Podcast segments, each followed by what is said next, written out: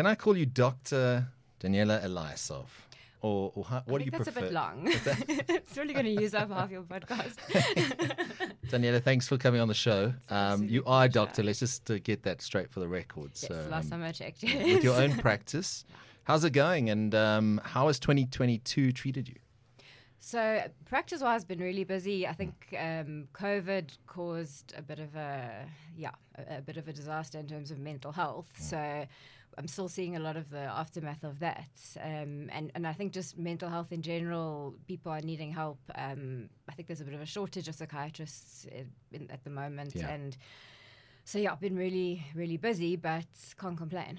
Um, as a psychiatrist, is it sometimes quite draining? You know, because you are dealing with people all the time and they're sort of unloading on you. I know that some of them are, are unwell, some uh, come to you because this is how it is. But is it, is it mentally draining at times? It is, it, it, but I, that's partly what I love about it is it's so challenging because you know if you are a surgeon and you're just kind of fixing uh, a broken bone or uh, a ruptured bowel, you you kind of mechanically putting things back together, which is great. But then when I'm dealing with the brain, I'm dealing with people's uh, kind of their, their their souls in a way, Yeah. um, and their lives, and then what like their meaning in life. And I'm also dealing with medical problems, so you know head injuries, thyroid problems, um, sleep problems, and I'm dealing, you know, so I'm dealing with the kind of medical stuff plus looking at the person in a more sort of holistic way. So your brain has to work really, really hard Yeah. when treating someone because there's just so many things to consider. Um, but it's, but I love it. So, so yes, draining as that I come home from work, I'm exhausted, but I really love it because it never, it can't be boring. Like there's never a dull moment. Yeah, I- mean, you're a superhuman. We'll we'll get into what kind of a superhuman you are. But um, with with your practice, um, you know, I see here you you uh, you talk about holistic patient care and, and that sort of thing. And I know uh, the brain and everything else comes into this, but you made such an interesting point there. Through COVID, mental health has been sort of cast into the spotlight. And you you said there's not enough psychiatrists in South Africa dealing with it. Are we a country in, in trouble with mental health or is it a case of how we deal with it? Because for me who knows very little about it but i'm trying to get people to speak about mental health because it's okay to talk to people. You must talk to people especially in a, a society that is so like oh, if you can see a psychiatrist or a psychologist there's something really wrong mm. with you and and we're a cowboys don't cry mm. nation is it something that we definitely need to address in a better way in your opinion as a professional So if I, if I look, I mean, you know, if you just look at the news in the UK, I mean, I think they've got their mental health crisis as bad as ours, if not worse. Their access to mental health care services even worse. I've got patients immigrating. I mean, obviously we get a lot of people immigrating, and I stay in contact with them and see a lot of them are, are actually seeing me. They carry on seeing me because they just can't get to a psychiatrist, especially in the UK. I know that Europe there's like long waiting lists. So I can't say we actually have the worst Okay. you know, everyone likes to say South Africa, are we behind in everything? Uh, Mental health, I don't actually think so. well it's good to know Um, and I've had patients flying in from from the UK to get admitted and treated here Wow. just because they say it's just yeah. So we actually like in you know a word in defense of South oh, African good good South Africa's like yeah. Um, in terms of specialist qualifying, I mean, when I was writing exams, I mean, a, a good sixty percent would fail, and then not every year they're qualifying psychiatrists. A lot will be immigrating, so I think that that's maybe the shortage. Sure. But I mean, to speak to your points about mental health, and I think COVID, we were all alone with ourselves because, well, some of us were like working like crazy, so we were just burnt out and we had mental health problems from that perspective. um, and but I think a lot of people just kind of locked at home with themselves and just unearthed like an absolute zombie apocalypse Yeah. of, of pathology. But um, in terms of the Cowboys don't cry and the you know the, so many cultures, you know. South Africa's quite, you know, we've got this multicultural kind of melting pot, but there's a lot of our cultures that are found, you know, upon it or see it as, as kind of nonsense or weakness or, which is changing and it's actually changing in sport, which is quite lucky to see. That's great. Um, because if at any one point you come to my waiting room, you will see uh, rugby players, anything from school level to professional. You'll see athletes, boxers, um, MMA fighters. uh, You know what I'm saying? So I think I think a lot of sports are waking up to the fact that your your mental health is going to impact on your your performance as an athlete, um, even as a corporate athlete. So you know, like as a CEO, as a someone in a sort of a high Yeah. high up position. Um, even if you're talking about them as a sort of a brain athlete, um, people have are waking up to the fact that it's not about weakness and it's not about being nuts or you know messed up. It's about like if there's a problem, you you know you take medication. It's like being an anti-vaxxer. You know, why would you not have a vaccine that can prevent you from getting sick? Or if you get sick and you need antibiotics, why would you not take them? It's Yeah. like if you have ADHD and you there's medicine for it, take it. You know, so I think people are, and it's not actually becoming. Um, I'm finding it less of a stigma because I'm finding like this massive oak that's, you know, pro boxers like, hey, Oaks, this is my psychiatrist. She's coming to watch my fights on Tuesday. And you're like, tell, I was, you know, coming there, like, so how do you know so and so? And I'm like, yeah, if I'm around, you know, trying not to say I'm actually seeing them as a patient. And they'll announce to, you know, their whole team, hey, Oaks, this is my psychiatrist. So That's I'm brilliant. Like, cool, you know. So that, that it's nice to see that there is a shift happening, and and it is athletes that are almost driving this um, sort of message because we often look at these guys on the screen. We see them for the three rounds that they're in an, an EFC or UFC fight or a rugby match of 80 minutes or 90 minutes on football park, and you go, oh, you know, these guys are superheroes. They don't- they they're bulletproof. Yeah. But in actual fact, they're the ones saying we need to process stuff because there's a lot of pressure at that level. it's a lot of pressure. And also, remember, mental health or illnesses, so diabetes, um, can affect, you know, it affects a certain percentage of the population. So if you have a certain number of people in the room, some of them will have diabetes, same thing. You have gather a certain number of people, some will have depression, some will have ADHD.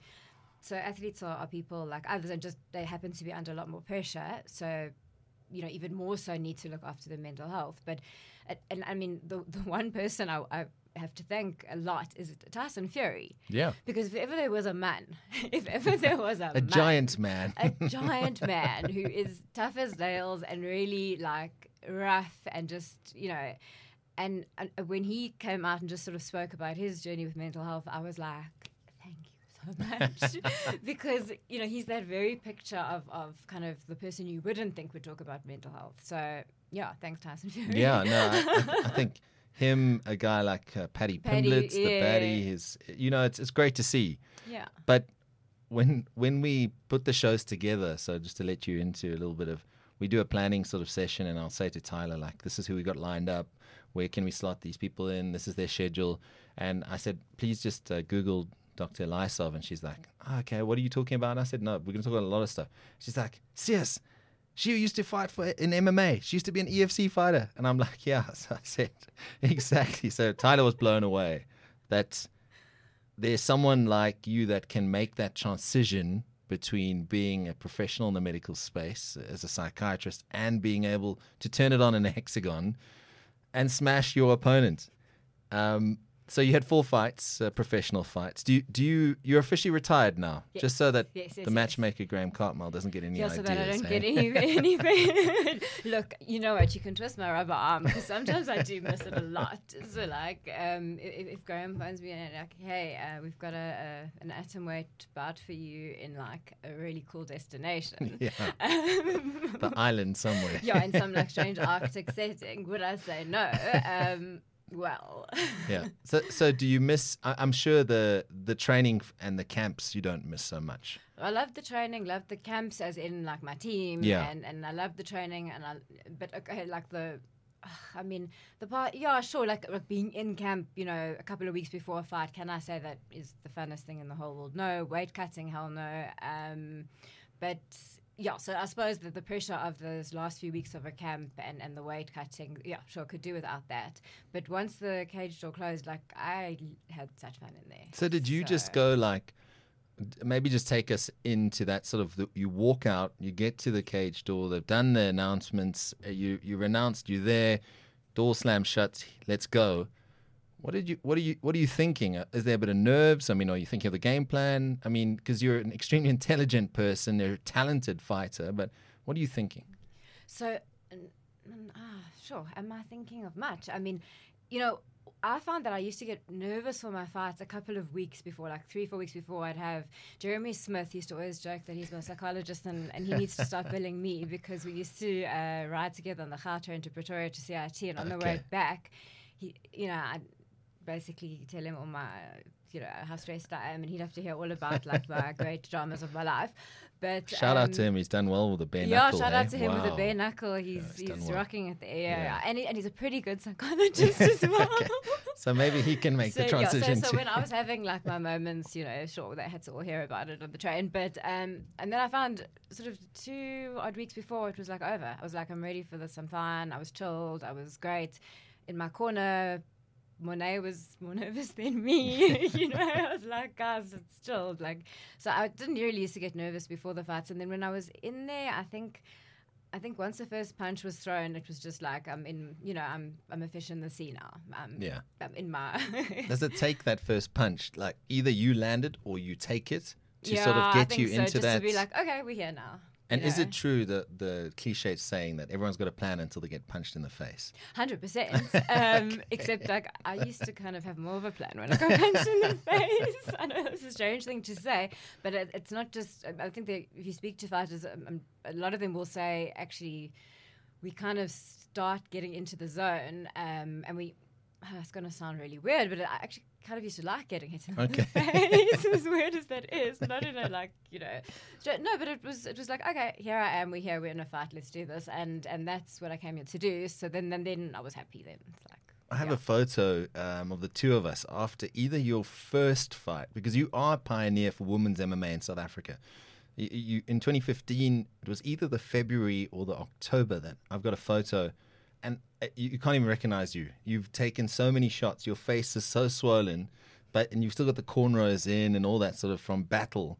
I mean, I, th- that, I think you won. No, it was the one you won. It was the one you won. yeah. Look, I, I think I broke my nose in all my fights. I can't really tell you which one. I'm gonna send you that photo, but it's like you don't even recognize you, but it just shows like you know the, the amount of damage that you do take in these fights, and and I've always wondered the couple of days afterwards, seeing patients or thing. Did you see patients, or do you have an ice pack on your face, or are you So? I did. I mean, look, you know, when I first went into private practice, you know, some of the one of the psychiatrists that I used to work with at Baragwanath with when I was still um, be uh, a registrar, so still specialist in training, they used to say, yeah, if you carry on with this kickboxing thing, you know, no one's going to want to see you. And you, and eventually decided, like, I had to make the decision. I'm not going to hide what I do mm. from my patients because once I joined EFC, I couldn't. I mean, Yeah. it was on no, you were on you billboards. just on billboards, yeah. So I kind of had to just own it and be like, this is who I am, and patients who don't want to see me won't see me. And mo- you know, I don't think I've lost patients because of it. And if I have, that's okay. Like then they see someone else. I have no,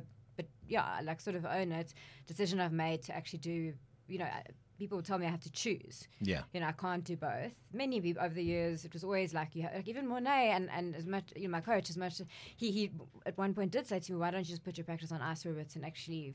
But I couldn't. I loved. I No, you know, I didn't want Yeah. to, um, and I didn't want to give up MMA, so I had to just kind of own it that I did both. So people ask what happened. I look, makeup's your friend at least, you know. So with tons of makeup on, and but I mean, I'm not. My patients are not stupid. They can see. They can something, see, yeah. You know, my face was bad just like I had a fight, and most yeah. So I had to keep going because you know I take a bit of time off my practice to obviously do the weigh in and yeah.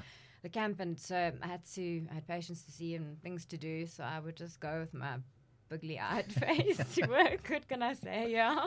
Um, I'm always curious because you say that you you practiced and you trained. I mean, what people don't realize is the sacrifices you made during that time because you would have a full day of seeing patients, and then you'd be on the Gautrain for the night training session, and then catch it back, start this process all over mm. again. How tough was that? Oh, no, that was hectic because there was also there's a morning session. So I did conditioning by myself because obviously I couldn't then go Yeah. to Pretoria. That was in Joburg though, and Yeah, so- CIT's in so- Pretoria. Yes. obviously, So in Joburg, um, Scott uh, McIntosh is the conditioning coach for CIT. So he'd give me my own program to do at home, and I'd like have some kettlebells and things. I'd do that in the morning, and then go to work, and then catch the Gautrain to do the evening session and get home like around nine after nine. So no, no, it was that was pretty heavy. Yeah, That's mad. yeah, that, that was that was hectic. Yeah. And and now the famous uh, CIT sparring on Fridays, where you guys broke bread and had a beer afterwards. I mean, without giving too many secrets away there, because I know it's a bit of a sacred space, but is that something that sort of bonded you guys even closer? Because you're a very tight knit family. Yeah, totally. Uh, yeah, definitely. That I mean, strange, messed up, but you know, somebody who will beat you up like that, and you just, as they say, moor each other in there. uh, it does no, of course, it makes you closer, and and they do it out of love. And I know that sounds completely messed up as well, but Monet always used to say to the guys, if if you don't hit her properly, then you're actually not respecting her, and you you not respecting her as an athlete, and you're shortchanging her because she's going to go in there with a girl who wants to take her head off. Yeah. Um, and if you don't hit her, then you are actually messing up her camp. And he used to shout at guys who weren't going hard on me, and he just actually like leg kick them. Now Monet can leg kick you Yeah. through that ball.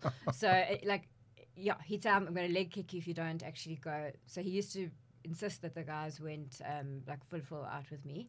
Um, but it, it was done with love, and um, Yeah. it was done Tough love. consensually, Yeah, and you know, um, and it, yeah, and it, it, I used to get annoyed with people who, you know, if I went to like an open mat or if I sparred with someone and they didn't, they were being all funny with me. I actually get like it's insulting because Yeah. you know, I'm here to train, you're here to train. You're I'm a wasting my professional, time now. Yeah, exactly. like you, why, Yeah. why are you wasting my time?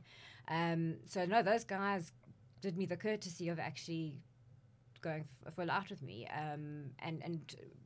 CIT is really, you know, we had such a nice group of guys. Some of them have also retired, you know, um, like the Burskis and and Michael Opperman. I mean, maybe not officially, but I haven't been around. Yeah, or, you yeah. know, so I mean, All running their own businesses. you yeah, know. yeah, yeah. So I mean, there's a lot of us that aren't, you know, that aren't sort of training regularly that, anymore. But sure, we had a lovely group, uh, really, really um, like a family. I can see your fond memories. Do you Yeah. sometimes go back? Um, Yeah, You know, so I do the odd, like, session or roll Yeah, I or- did. okay. Look, I, I can't really train with him now because it's not fair that they're training at, at a level that I, my body's just not up to Sure. now. You know, because I've been off for so long. But um, but I'm in touch with the guys. Um, yeah, we are still close to them and still. I, mean, I think I'll be friends with them forever. that's amazing. Yeah.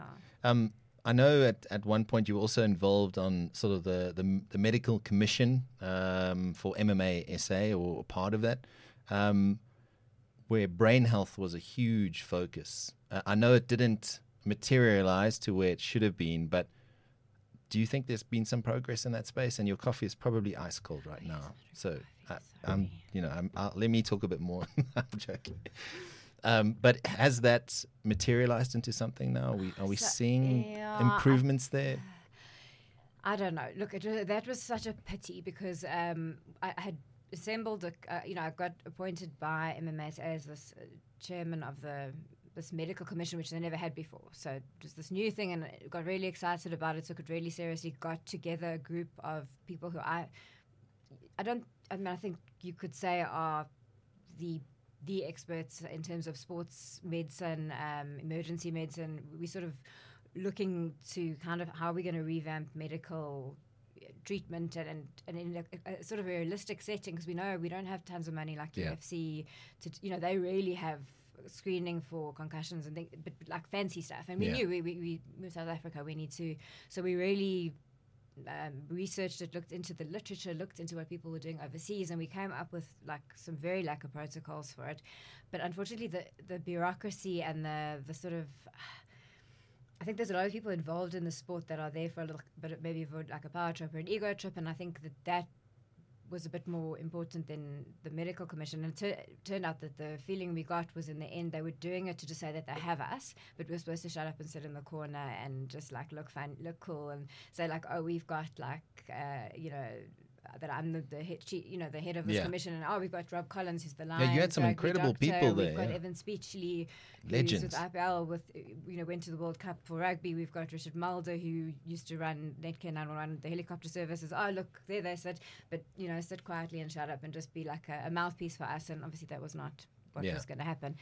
Um, EFC were pretty cool about kind of still wanting to adopt some of the protocols we put in place. But there was just so much uh, resistance and so much kind of non-compliance from the, the actual um, MMASA structures that it just never worked out. So we did hand over the work that we did. We managed to find EFC some pretty decent. I think over the years they've changed um, event doctors, and some have been better than others. And there's been, you know, so we sort of, I sort of hooked them up with doctors that Yeah. I had worked with and some GPs that I knew who were pretty passionate, and, and I handed over kind of what I had worked on to them. Um, but can I say there's been massive progress? Look, EFC have tried, Yeah. but I think it's got to come from a governing body or a, a sort of regulating body, which sadly Yeah. I, I can't say I think there's been much progress. But Okay. that being said, I'm, I'm not really involved. So, Yeah. yeah. I just think it, it was so promising, and I remember actually interviewing you in your mm. rooms about mm. it because it was uh, a huge step for for combat sports in South Africa and Africa that there was going to be this sort of panel of experts that mm. could sort of light the way or guide these Yeah. these. But at the end of the day. There's definitely always more that can be done. I know EFC does the best they possibly can, and there's always. I mean, we've seen the setup; it's it's really impressive. They're always prepared to go the extra mile. Oh, yeah. But let's leave it at that. It can always get yeah. And but look, it was a p- pity as well because I got doctors from actually from Sweden looking at a sports physician. They were and actually they wanted it for Sweden. oh wow, yeah, they that's wanted it. amazing. So I had people from first world countries looking at this and going, "Oh my god, can we use this?" And it's cheaper than what we're doing, and it actually is more thorough. And can we do this? So it it was just really a pity Oh, because it wasn't just. Oh well, you know, we're just Africa. We don't have money, so we're going to throw together this little like something. Sweden, where they really, you know, um, they were saying, "No, ca- do mind sharing that the- That's the, docs with amazing. him?" And, and yeah, so there were there was a lot of interest in the protocol. Boxing was interested in it.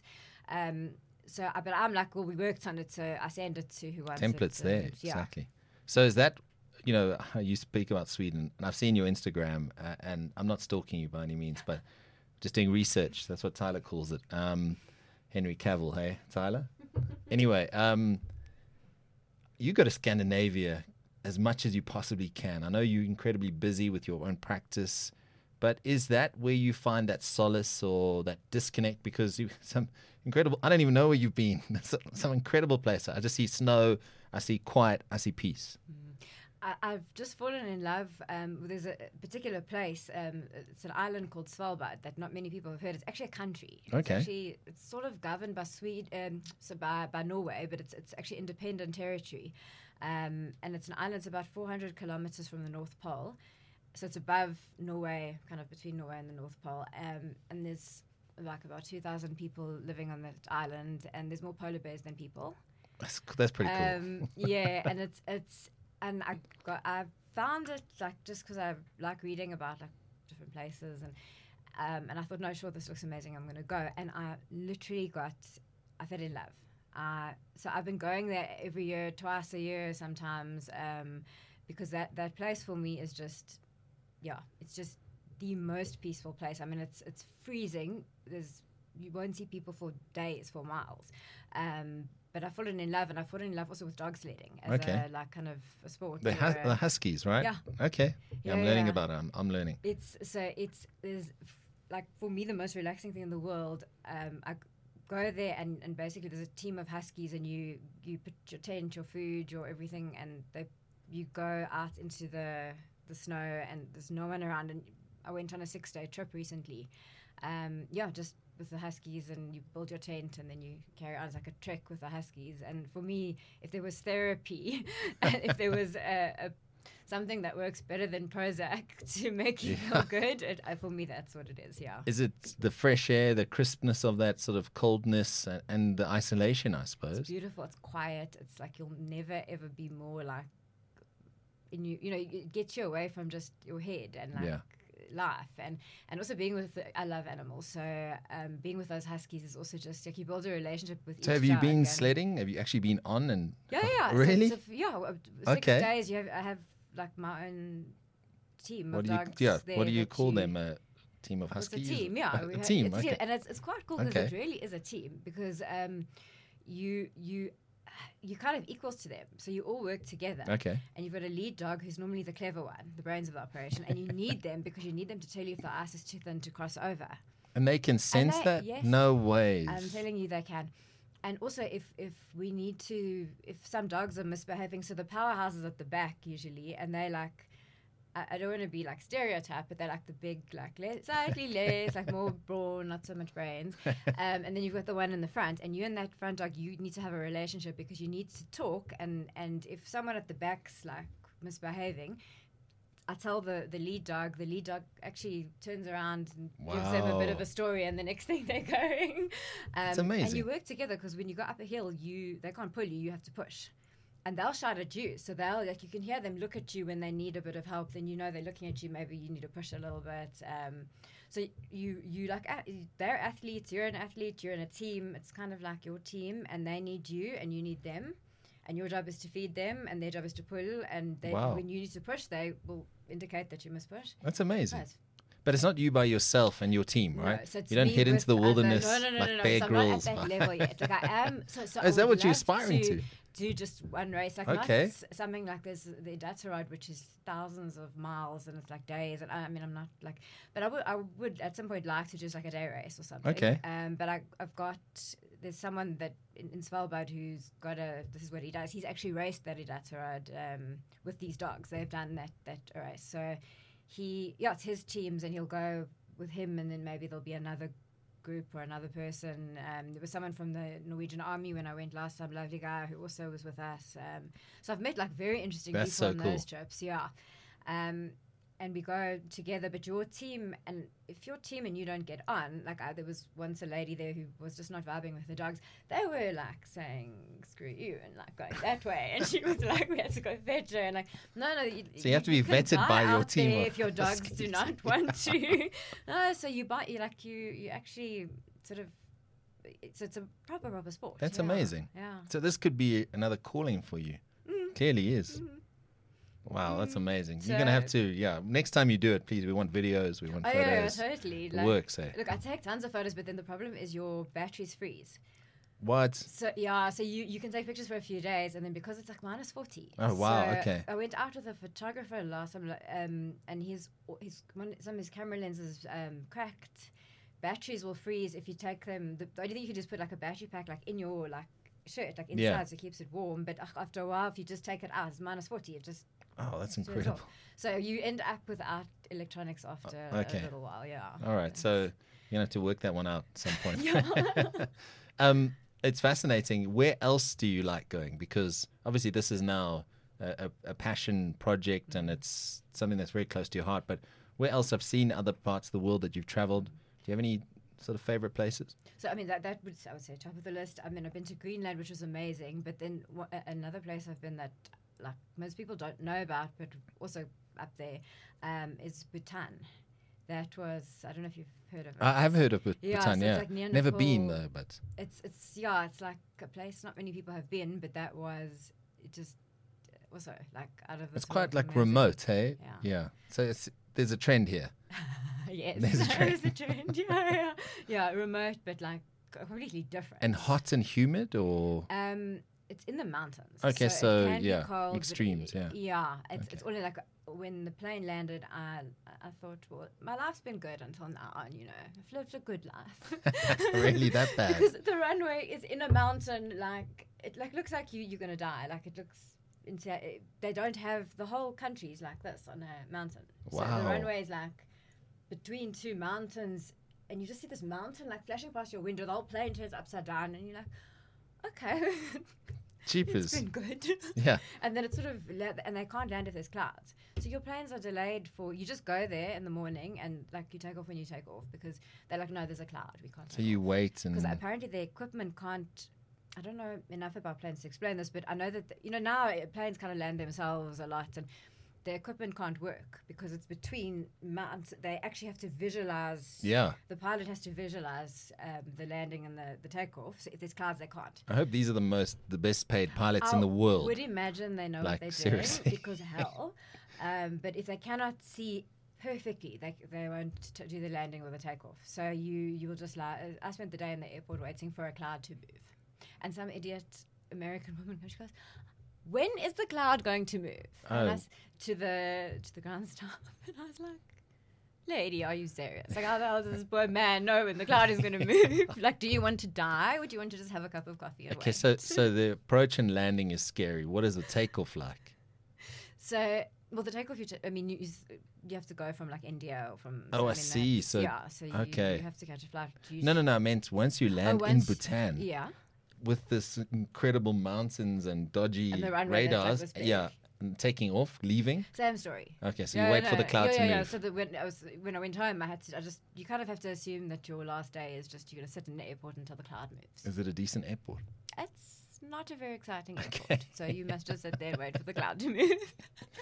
Um, Danella, so what's what's uh, next on the travel list? I mean, you must have. Uh, uh, you clearly are someone who, who looks forward to these adventures. What's next on the on the bucket list of travel? So I've got Japan coming up in January, Very nice. um, and then for next year, I'm, I'm dying to go to Turkmenistan. Um, they haven't opened yet from COVID because that's uh, kind of like a weird, almost North Korea vibe, but Yeah. cooler looking. Um, and then Uzbekistan, I want to go. Yes, I've got like so many places. I Do you throw a dart at a world map? Because No. most people are like, I'm not going to Turkmenistan. Where is that? You know, is that in Africa? You know what I mean? Yeah. So, but it, I'm just fascinated how you come across these sort of places. I like to read a lot, and Yeah. I like to just read about travel and read about the world, and then I just read about something. And I also I love Islamic architecture. So Uzbekistan, um, I like uh, I went to Iran and I had. I mean, I, it's also one of my like top uh, on my top seven for sure is Iran because the architecture is amazing, and Uzbekistan. Um, it looks amazing from that perspective. Turkmenistan is just it looks like almost an alien world, and I just need to see it. so yeah. That's awesome. Um, uh, so we've now confirmed that your fight career is done, right? But in terms of that sort of bringing it back to sort of a mentoring, coaching sort of thing, would you be in that sort of space to sort of speak to uh, women and girls who are thinking about MMA? Because there certainly is a career to be had out of MMA. Is, it something that you would be open to as a, as a not a coach, but more as like a mental coach? So I mean, I'm I do a bit of coaching, and I am, you know, that's sort of my new thing going forward is boxing coaching. Actually, um, not so much. You know, people always think that, that for some reason because I was the woman pioneer of MMA that I want to now help, but um, strangely just think that's maybe a bit sexist. Like I Sure. don't mind coaching guys, and actually mo- mostly have been coaching Yeah. um, guys, and, and I'm trying to sort of get my up my game with boxing coaching at the moment, and that's sort of where I've been, and mentoring a little bit because Boxing, as in the technical coaching, or just the? Oh, okay. Yeah. All right. Yeah, You clearly love boxing. yeah. I've so- seen you've done the fight with Insight stuff, which is the inner city of Joburg. With, uh, we actually did a thing for Laureus where we did a walk. That was amazing. Oh yeah, because it looked like you on this these amazing. yeah. uh, Wow. inner city, Going through part of. Joburg that you would never go because it's just too dodgy, you know. Um, but what the work that they're doing there, that, that clearly speaks to you. I, I mean that that what they're doing there is incredible. Um, I mean the Saturday morning runs are through all those dodgy parts of Hillbrow, eh, you know, but actually, you know, really fun and it's a really great. Um, great, it's amazing program. The architecture and yeah, yeah, and it's the history, incredible it's actually there. Like really, I mean, Nelson yeah. Mandela's practice, you know, it's amazing. It's, and and Luke Lamprecht, I mean, he knows the history of that area, and he can tell you stuff. You I like I work in that area, so and I was coaching at Fight with Insights. I drive every day, and you drive past stuff that you don't actually realize of what historical significance it is. Um, but they they do amazing work there, and what where I've sort of become more involved is because I've been I was involved there. It's probably been about four or five years when I started to get involved. The guys that I was coaching at that time and helping, and actually at that point I was helping them with. We were doing a little bit of MMA to cross train. Okay. They're now they've grown up and they've sort of graduated through that program, and now they're all finished school and. Um, and there's a couple of them that I've been mentoring in terms of kind of their studies and their boxing careers and helping them out and sort of transitioning between amateur and pro with boxing. And that's sort of where I've seemed to be finding my place with the boxing coaching. It's sort of the late amateur, early pro kind Okay. of, uh, yeah, um, areas. So I'm hoping to, yeah, to keep keep up with that next year. So it year. fuels the fire, hey? Yeah. No, that's amazing. Uh, Danella, thank you for coming in. Uh, you've got an incredible story, and we could speak for many hours, but Tyler's going to shout at me um, because we only pay for a certain amount of time in the studio.